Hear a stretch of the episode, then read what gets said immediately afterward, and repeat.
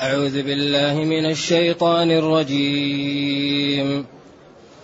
ولا تسبوا الذين يدعون من دون الله فيسبوا الله عدوا بغير علم. كذلك زينا لكل أمة عملهم ثم إلى ربهم مرجعهم ثم إلى ربهم مرجعهم فينبئهم بما كانوا يعملون. وأقسموا بالله جهد أيمانهم لئن جاءتهم آية ليكونن. وأقسموا بالله جهد أيمانهم لئن جاءتهم آية ليؤمنن بها. قل إنما الآيات عند الله وما يشعركم أنها إذا جاءت لا يؤمنون. ونقلب أفئدتهم وأبصارهم كما لم يؤمنوا به أول مرة ونذرهم ونذرهم في طغيانهم يعمهون.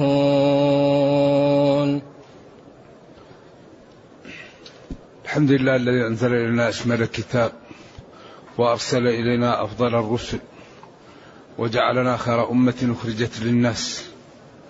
فله الحمد وله الشكر على هذه النعم العظيمة والآلاء الجسيمة. والصلاة والسلام على خير خلق الله وعلى آله وأصحابه ومن اهتدى بهداه. أما بعد فإن الله جل وعلا ينهى المسلمين عن سب آلهة المشركين. ولا تسبوا الذين يدعون من دون الله فيسبوا الله عدوا بغير علم. لا ناهية تسبوا تشتموا. والسب هو الشتم والوقيعة في الشخص سواء كان مستقيما أو غير مستقيم. فالإيقاع بالشتم والسب والكلام الغير جيد يقال له سب. وقد يكون في محله وقد لا يكون في محله. وهذه الآية هي تحت باب يسمى باب سد الذرائع. باب سد الذرائع. ولذلك حقيقة التفسير هو أن نوظف المعارف لفهم القرآن. سد الذرائع. يعني أن يكون الشيء مباحا ولكنك إذا فعلته قد يحدث منه من فعلك قد يحدث أمرا محرما. فتترك ذلك الأمر المباح خوف من أن يقع بسببه أمرا محرم. هذا هو سد الذرائع.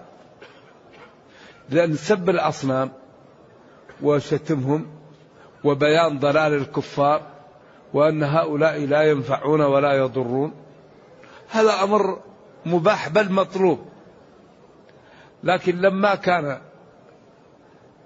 فعل ذلك من الصحابة ومن المسلمين يتسبب عنهم شتم الكفار للمعبود بحق المتصف بصفات الكمال والجلال نهي عن ذلك الأمر المطلوب أو المباح خوف من أن يقع ما لا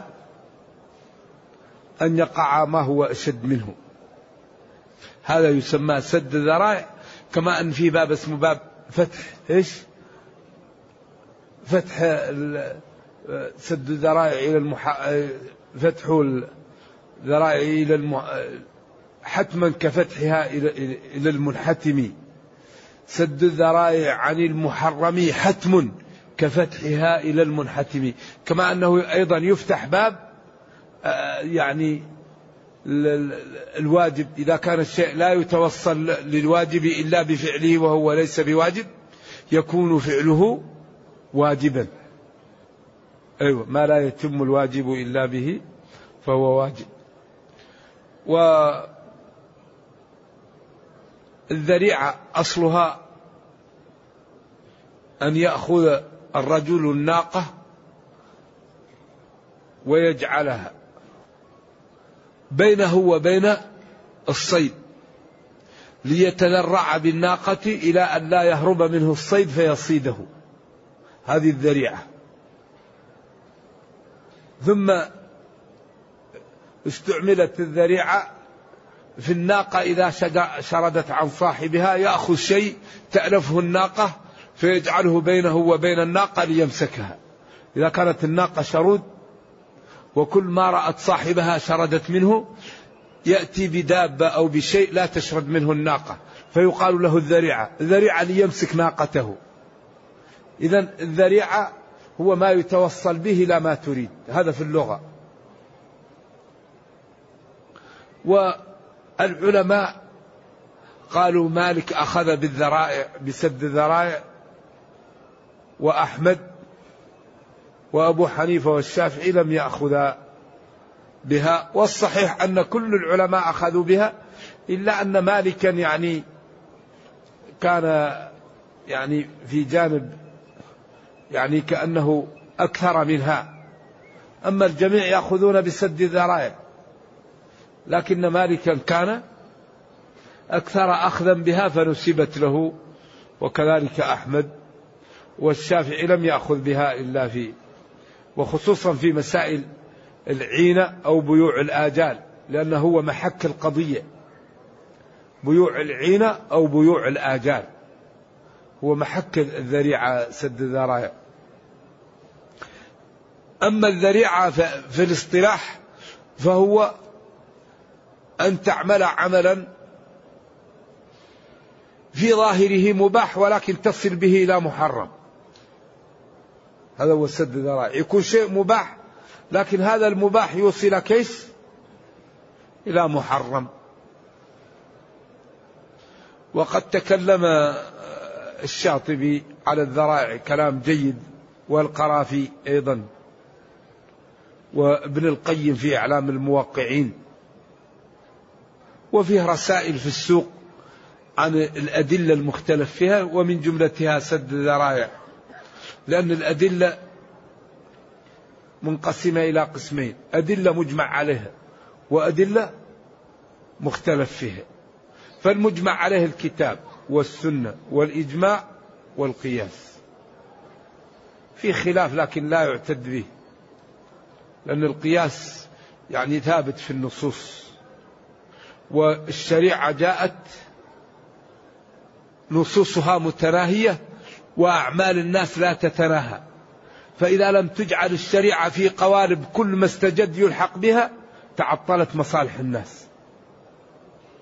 لذلك كان الصحابة والعلماء إذا حصل شيء يجمع الناس. هل عندكم في هذا نص؟ ما عندهم نص؟ هل عندكم إجماع؟ ما عندكم إجماع؟ إذا ينظروا أشبه شيء بهذا. لذلك لم يخ... لم يأتي العول في زمن من؟ في زمن النبي صلى الله عليه وسلم. العول. تعرفون العول؟ رجل مات. أو امرأة ماتت وتركت زوجا وأختين. شقيقتين. فالزوج له النصف بنص الكتاب والشقيقتان لهما الثلثان بنص الكتاب وما فيه مال فيه نصف وثلثان. إذا نتركهم يتضاربون أو ماذا نفعل. قضية لازم تحل. هذا يقول أنا لا أقبل إلا النص. والأختان تقول لا نقبل إلا ثلثين. هذه ما حصلت في زمن النبي صلى الله عليه وسلم. فسئل علي رضي الله عنه فقال أتراه ترك ست دراهم ويطالب بسبع دراهم ما الذي تفعل؟ قال نجعل الستة سبعة. قال اجعل كمان زيد سهم وخلي الجميع ينقص قليلا. إذا هذا حل وسط. لذلك الشريعة وضعت في قوالب كل ما استجد شيء لا بد أن نحله. لأن الشريعة جاءت بعمومات والكتاب والسنة يتناهيان وأعمال الناس لا تتناهى. فلا بد أن نضع النصوص في قوالب كل ما استجد شيء إيش؟ نلحقه بما لم يستجد بما لم يقع. لذلك الذرائع هو على ثلاثة أقسام. قسم أهملته الشريعة ولم تنظر إليه. وقسم أمرت به واهتمت به وقسم محل خلاف. فالذي أهملت الشريعة زرع العنب. العنب يعمل منه الخمر. وأكثر ما يعمل الخمر من ماء. طيب ما قالوا إذا لا نزرع العنب؟ وانظر تدلي دوالي العنب في كل مشرق وكل مغرب. ما قالوا إذا زرعنا آه، الكرم وصار فيه عنب يمكن يعمل منه الخمر. إذا نمنع زراعة العنب حتى لا يعمل. لأن هذه قضية أرجح منها وجود الزبيب والعنب والعصير المباح وال... فلذلك أهدروا هذا. كذلك كون النساء تكن في مدن الحالة والرجال في مدن الحالة قطعا لا تقع مشكلة ولا تقع فاحشة. لكن هذه مصلحة مرجوحة لأن بقاء الرجال والنساء مع بعض ويتعاونون ويكون بينهم الألفة هذا أمر راجح من أن نجعل للنساء مدنا وللرجال مدنا ولا يلتقون أبدا خوفا من أن يقع بينهم شيء. إذا هذه مهدرة. لكن المصلحة الراجحة أن نسب آلهة الكفار. لا نسب آلهة الكفار. لكي لا يسب الله تعالى. المسائل المختلف فيها وهي المحك بيوع الآجال أو بيوع العينة الشافعي أباحه وأحمد ومالك قالوا لا. مثلا أنت الآن عندك سيارة. وهذه السيارة تريد بيعها. أو جاءك شخص يريد شراءها فاشترى منك السيارة إلى الحد بسبعين ألف ثم باعها لك حاضر بخمسين ألف. فأصبحت النتيجة أخذ خمسين ويدفع لك سبعين. السلعة الخارجة من اليد العائدة إليها ملغاة. وهذا هو بيوع الآجال عند مالك أن يأخذ الشيء ويشتريه إلى أجل ثم يبيعه لمن اشتراه منه بنقد فتكون السلعة كأنك دفعت مئة وأخذت الآن خمسين. فيعود إلى سلف بالزيادة أو المهم يعود إلى طريق محرمة. إذا هذا هو سد الذرائع يسد هذا. لذلك قالوا إن باعها لغير من اشتراها منه لا لا غبار على ذلك. أنت الآن ذهبت إلى أي معرض من المعارض اللي يبيع بالسيارات بالتقسيط. واشتريت سيارة تريد تورق تريد مالا. وما وجدت من يعطيك.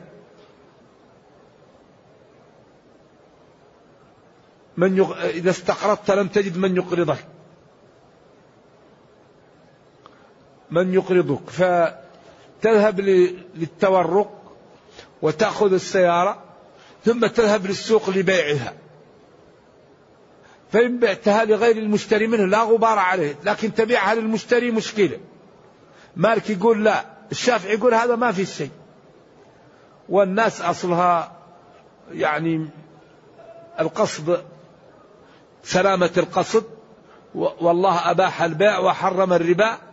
وينبغي للمسلم أن يجد طريقا يجد بها بيع مباح. والله قال لنبيه وخذ بيدك ضغثا فاضرب به ولا تحنث. فالإنسان ما دام يجد وسيلة لأن لا يتعامل بالربا ولا بالغرر ولا بالجهالة أمر طيب. الشافعي يقول هذا أمر لا شيء فيه. مالك لا. قال لا هذا سد للذريعة لأننا إذا تركناه. بعدين يكون كأنه يجعل البضاعة حيلة وإنما هو يريد أن يدفع فلوس ويعطيه فلوس أكثر بعدين. كما هو حاصل الآن في بعض المصارف. ومن جملته قوله تعالى يا أيها الذين آمنوا لا تقولوا راعنا وقولوا انظرنا. لأنهم راعين من الرعونة أو اسمع لا سمعت. فكانت اليهود تسب النبي صلى الله عليه وسلم فجاءه الوحي فقال للمسلمين ابتعدوا عن هذه الكلمة قولوا مرنا. لأن قول راعنا مباح لكن ما دام هؤلاء يغمزون فيها الدعاء نهى عنها. لأنها وسيلة إلى شيء إيش؟ لا ينبغي. وكذلك أصحاب السبت لما حرم الله عليهم الصيد يوم السبت وكانت الحيتان لا تأتي إلا يوم السبت وضعوا شباكهم يوم الجمعة. فجاءت الحيتان ونزلت في الشباك يوم الجمعة يوم السبت لأنهم هم وضعوا الشباك يوم الجمعة وتركوا يوم السبت حتى يوم الأحد وجاءوا وأخذوا السمك. ولما حرم عليهم شحوم الميتة أخذوه وجملوه جمعوه وألابوه وباعوه. هو حرام. لذلك جعل الله للمسلمين مخرج من هذا. ولما ذهب أحد الصحابة إلى خيبر وجاء بتمر جيد جنيد أو فقال من أين لك هذا؟ قال هذا أخذ الصاع بثلاثة أصوع. قال لا تفعل. عين الربا. بع تمرك ثم اشتري بالثمن إيش؟ الجيد. ثلاثة صوع بيعها ثم اشتري منها صاع من هذا النوع الجيد. لا تفعل. لذلك لما قالوا إنما البيع مثل الربا ماذا قال الله؟ أحل الله البيع وحرم الربا.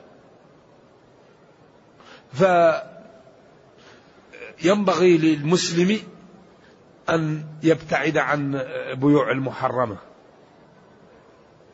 سواء كان الغرض النجش الجهالة الربا بأنواعه ربا الفضل ربا النسيئة كله محرم. ربا الفضل يكون في الجنس الواحد وربا النسيئة يكون في الجنس الواحد ويكون في الجنسين إذا كانوا من نوعي الطعام. لا بد من, من, من التقابض أو الذهب والفضة. الذهب والفضة إذا اختلفا لا بد من التقابض لكن قد تزيد هذا على هذا. إذا كان ما هو من جنسه. مثلا تبيع تمر بحب صاع بصاعين. لكن لا بد نسيئة لا بد نقدا. أما تمر بتمر لا بد من هاء بهاء ومثلا بمثل. شعير بشعير ذهب بذهب فضة بفضة. الذهب بالذهب والفضة بالفضة والشعير بالشعير والملح بالملح مثلا بمثل هاء بهاء فإذا اختلفت الأجناس فبيعوا كيف شئتم إذا كان نقدا. وهذه الأمور لا بد للمسلمين من أن يعطوا الوقت لمعرفة الواجب والحرام. ما يسامح المسلم الذي يعيش بين ظهراني المسلمين في جهل فروض العين. ومن جملة الذرائع طلاق المريض رجل مريض راح وبت زوجته تورث منه. سدا لذريعة التطليق في المرض حتى لا يحرمها من الميراث. إذا ولا تسبوا تشتموا الذين الكفار. لا تسبوا الأصنام الذين يدعونهم الكفار من دون الله فيسبوا الله فيشتموا الله عدوا اعتداء أو لأجل الاعتداء بغير علم.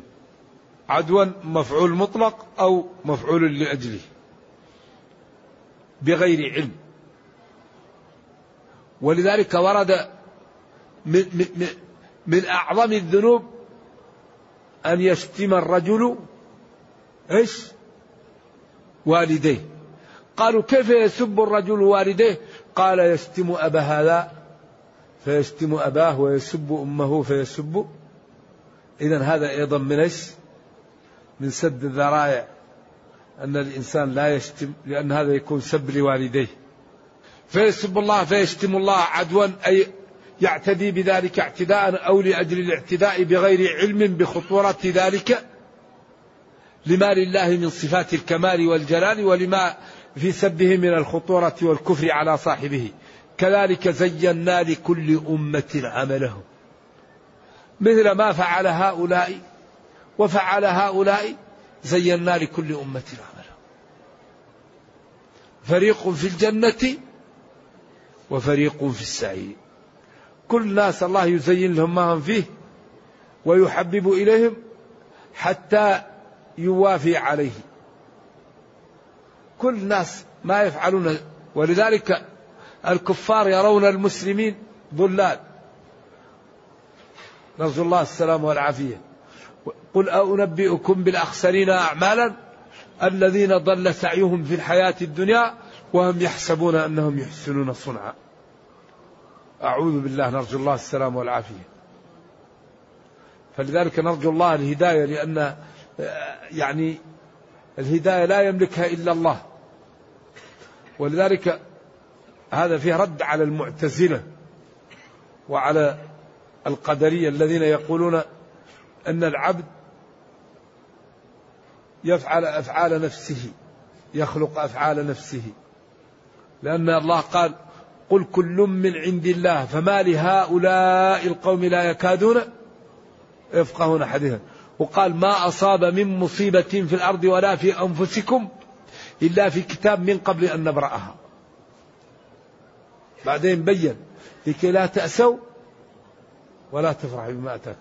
ولما استشكلوا وقالوا لما العمل؟ قال اعملوا اعملوا. فكل ميسر اعمله. ولما قال الصحابي أعقلها أو أتوكل. أعقل الناقة أو أتوكل. قال له أعقلها وتوكل. ومدح المؤمنين بأنهم تتجافى جنوبهم عن المضاجع يدعون ربهم خوفا وطمعا. إيش؟ ومما رزقناهم ينفقون. فلا تعلم نفس ما أخفي لهم من قرة أعين. ادخلوا الجنة بما كنتم تعملون. ولن يدخل أحد عمله الجنة. قالوا العمل بمفرده لا يدخلك الجنة. لكن بعملك ثم بفضل الله وكرمه تدخل الجنة. بعملك ثم ضميمة يعني كرم الله وحلمه وإعطاك الكثير على العمل القليل.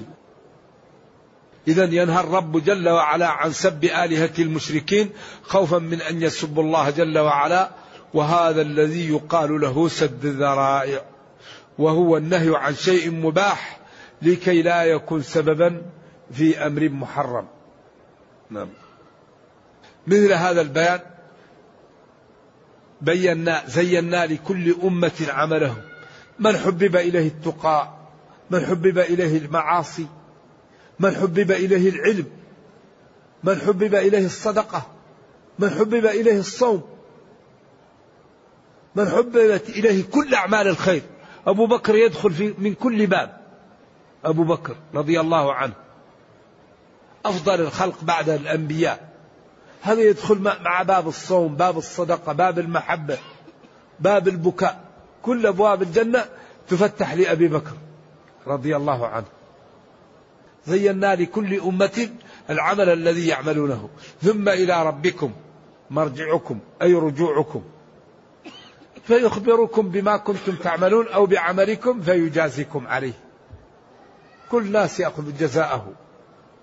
إذا لا عذر لنا بعد هذا البيان الواضح الشافي. ثم أخبر عن الكفار وكذبهم بقوله وأقسموا بالله جهد إيمانهم. أقسموا حلفوا بالله. وهذه طاقة الأيمان. لئن جاءتهم آية ليؤمنن بها. كما جاءت لصالح وكما جاءت لموسى وعيسى. قل لهم إنما الآيات عند الله ليست عندي. وما يشعركم أنها إذا جاءت لا يؤمنون. أو ما يشعركم إنها إذا جاءت لا يؤمنون. هل أن مفتوحة أو مكسورة؟ وما يدريكم أن هذا إذا جاءتهم لا يؤمنون أو يؤمنون؟ أو وما يدركم إنها إذا جاءت لا يؤمنون وهذا يقويه ونقلب أفئدتهم وأبصارهم. إذا وما يدركم أنها إذا جاءت لا يؤمنون أو يؤمنون؟ أو وما يدركم أنها إذا جاءت يدخلون في الإسلام لا لا يؤمنون؟ أو لا نافية. أو وما يدركم والكلام مستأنف. إنها إذا جاءتهم لا يؤمنون. وهذا يقويه سياق الآية. ونقلب أفئدتهم وأبصارهم كما لم يؤمنوا به أول مرة. للعلماء فيها قولان. القول الأول كما أنهم سابقوا إلى الكفر بعدناهم عن الإيمان. ونقلب أفئدتهم وأبصارهم عن الإيمان ونجعلهم يستمرون على الكفر لسبقهم إيش؟ للتكذيب. كما قال تبت يدا أبي لهب. أو نقلب أفئدتهم وأبصارهم على النار كما كفروا به أول مرة فنجازيهم الآن بالعقوبة.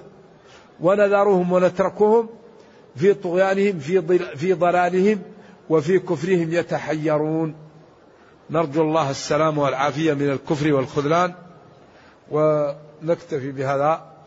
اللهم أرنا الحق حقا وارزقنا اتباعه وأرنا الباطل باطلا وارزقنا اجتنابه وأن لا تجعل الأمر ملتبسا علينا فنضل.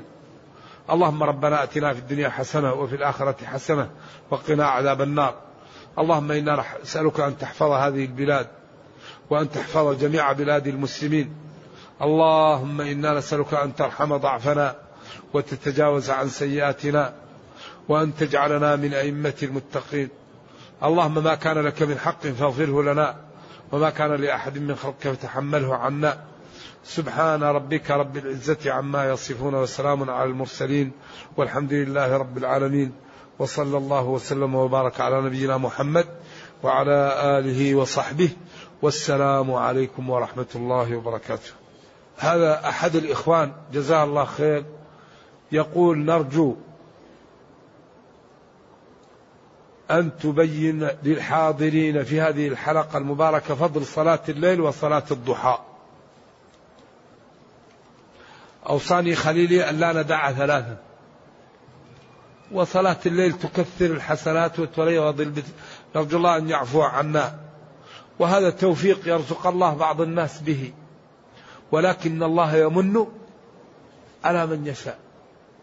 تجد بعض الناس علمه قليل ومال قليل وولد قليل ولكن الله بارك له في المال والولد والعمر لأنه يستغل في الخير. وتجد واحد ماله كثير وعمره طويل وولده كثير لكن ما في بركة. فمن بركة العمر قيام الليل الصلاة. لأن الصلاة كثير الأجر فيها. الصلاة تقوي البدن الصلاة تكثر المال الصلاة تحمي من الذنوب. إن الصلاة تنهى عن الفحشاء والمنكر. وأمر أهلك بالصلاة واصطبر عليها. لا نسألك رزق نحن الله يرزقك. الله يرزقك. لا غيره. لا غير الله. الله يرزق فيها قصر. نحن نرزقك لا غيرنا. ولكنها كبيرة إلا على الخاشعين. قال أبو هريرة أوصاني خليل بهلال أن لا ندع ركعتي الضحى والضحى اثنين أربعة ستة ثمانية اثنى من بعد طلوع الفجر إلى أن تصل الشمس إلى كبد السماء وأفضل الصلاة صلاة حين ترمض الفصلان. والله كريم. ومن تقرب إلى الله الله يعطيه. الله يعطيه. نعم. العبد إذا كان عبدا لله الله لن يضيع عبيده. يحميهم ويغنيهم ويرزقهم ويوفقهم. يقول امرأة لها أيتام وتليهم. فهل تزكي هذا المال؟ نعم. المال يزكى. إلا إذا كان المال وقف عام فهذا أصلا للجميع. لكن المال اللي خاص هذا لازم يزكى اللي له ملك خاص. لذلك مال الأيتام يزكى لا تأكله الصدقة. ينمى يباع فيه ويشترى. ويزكى ولكن عندها شق من السؤال تقول وإذا احتجت؟ إذا احتجت تأكلين بالمعروف. إيش يقول الله؟ فمن كان غنيا ومن كان فقيرا اختلف العلماء. ما معنى يأكل بالمعروف؟ الطبري قال فليقترض منه حتى يجد مالا فليرده. هذا الأكل بالمعروف. الجمهور قالوا لا بقدر أجرة المثل. لا تأخذ زيادة ولا نقص. خذ أجرة المثل لليتيم. يقول ذكرت بالأمس أن ينبغي للذين وفقهم الله للهداية أن يدعوا إخوانهم الذين انحرفوا. هذه تذكر أقوال فقد ذهب شيخ الإسلام بن تيمية وتلميذه ابن القيم أن من بلغه الإسلام والقرآن فلا عذر له بالجهل. ولا يشترط أن يفهم بل عليه أن يسعى في معرفته. هو المشكلة أنك أنت الذي وفقك الله للهداية إذا اهتديت ولم تبين للناس هدايتك ناقصة هذا المنحرف يلببك يوم القيامة. لأنه سمع القرآن لكن لم يفهمه فهما تاما وأنت فهمته ينبغي أن تبين له. ولذلك قال الله معذرة إلى ربكم وقال لا يضركم من ضل إذا اهتديتم. قال العلماء الاهتداء الأمر بالمعروف والنهي عن المنكر. وقال من رأى منكم منكرا فليغيره وجعل أضعف درجات الإيمان هو الإنكار بالقلب. فالمسلم لا بد له أن يبين لإخوانه الحق لكن بالرفق وبالطريق التي تنفعهم. لا بالتعنيف والاحتقار وبالسب والشتم. لأن الله يقول ادعوا إلى سبيل ربك بالحكمة والموعظة الحسنة وبالإكرام والإحسان فطالما استعبد الإنسان إحسانه. والله جعل جزء من مال المسلمين العام إيش؟ لتأليف الناس. جعل جزء من مال المسلمين العام لتؤلف به القلوب والمؤلفة قلوبهم. فنحن حري بنا أن نكرم الناس وأن نرفق بها وبالأخص الشرائح التي عندها أخطاء حتى يزول عنها ما فيها من الخطأ بسبب بياننا وإكرامنا لها. ما كان الرفق في شيء إلا سانه ولو كنت فظا غليظ القلب لانفضوا من حولك. فقولا له قولا لينا لعله يتذكر أو يخشى. لكن المشكلة حقيقة القسوة على المخالف هذه لا تنبغي. ما حكم البيع إلى أجل مع الزيادة؟ لا يضر لأن الأجل إنسان إذا باع الإنسان وزاد عليه لأجل الأجل لا يضر سلعة. لأن الوقت هو المهم الوقت هو اللي يكون فيه الربح والمال. يقول هذا شاب ملتزم ولكن عنده مشكلة مع والديه ويدعوان عليه. هذا خطر. الوالدان أمرهما في غاية الخطورة. لأن الله قال وبالوالدين إحسانا. قال فلا تنهرهما. وقال ولا تقل لهما أف ولا تنهرهما وقل لهما قولا كريما واخفض لهما جناح الذل من الرحمة. وقل رب ارحمهما كما ربياني صغيرا ثم هدد تهديد مبطل. ربكم أعلم بما في نفوسكم. فإذا أمرك بمباح أصبح واجبا وإذا نهاك عن مباح أصبح حرام. لأن إكرامهم واجب والتنفيذ إكراما لهم وعدم إكرامهم لا يجوز. لكن لا تطعهم في حرام. لكن إذا أمرك بمباح أفعل إذا نهاك عن مباح أفعل. واسأل الله أن يرزقك برهما. إذا كان الكافر الله يقول وصاحبهما في الدنيا معروفا. ذلك من له والدان فلي فليجتهد في برهما. قال له أحي والداك؟ قال نعم. قال ففيهما فجاهد. من أحق الناس بصحابتي أمك؟ ثم من أمك؟ ثم من أمك؟ ثم أبوك. فلذلك ينبغي للمسلم أن يحذر هذا يقول شاب درس اللغة الأجنبية ويقول درس لي يعلم الدين ثم تأثر بالغرب كثيرا وهو ضعيف في علوم الآلة. يعني أنت أول شيء تعلم فروض عينك وما الذي يعجبك في الغرب؟ واذهب إلى بعض المتعلمين الذين ذهبوا للغرب وعرفوا بأي حق تعجب بالغرب.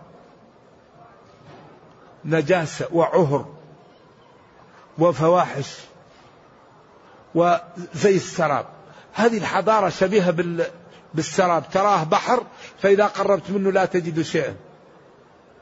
لذلك أكثر الدعاة الآن الجادين الذين درسوا في الغرب وفهموا أن الحضارة الحقيقية والصح هو الإسلام وأن هذا الغرب ما عنده إلا الدعاية. هم يصدقوا لا لأجل الصدق لأجل أن يربحوا في الدنيا. أما نحن نصدق لأن الصدق صفة محمودة. هم لا يغشون لأجل الدنيا لأن الغش يضر دنياهم. يعلمون ظاهرا من الحياة الدنيا. هم يطبقون النظام لأجل الدنيا. أما نحن نعمل أغلبنا يعمل لأجل للامتثال. فنحن وهم نختلف. نحن نمتثل للدين وهما يمتثلوا للدنيا. فلذلك لا يعرف قيمة الإسلام إلا من عرف الجاهلية. يقول ذهب إلى مسجد قباء وصلى ركعتين له ولوالديه. لا يصلي أحد عن أحد. الصلاة لنفس الإنسان. لكن أنت في سجودك قل اللهم ارحمني ووالدي. الذي تريد أن تصلي له صل لنفسك وادعو له في سجودك. لا يصلي أحد عن أحد. هذا لا ينبغي يقول هل صحيح أن ابن الزنا لا يدخل الجنة؟ ابن الزنا ذنبه هذا لا ذنب له. هذا إذا كان صالح يكون صالح وإذا كان طالح كل نفس بما كسبت رهينة. هذا ما لا ذنب عليه. إذا كان صالح وطيب وتقي ومن أهل العلم يكون من أحسن الناس. وإذا كان ابن الجدين وهو ضال لا نافع له. لقد رفع الإسلام سلمان فارسا وقد وضع الكفر الشريف أبا لهب. إن أكرمكم عند الله أتقاكم. الإسلام رفع كل خسيسة. هذا الدين جميل. الذنب على والديه. اللذان فعلوا هذه الفاحشة وهذا العمل الشنيع. أما هو لا ذنب عليه. يعني إسرائيل مرض ونذر أن الله إذا شفاه يحرم ما يحبه من الأطعمة وكان منها أشياء فحرمها عليه فحرمت على أولاده. نعم.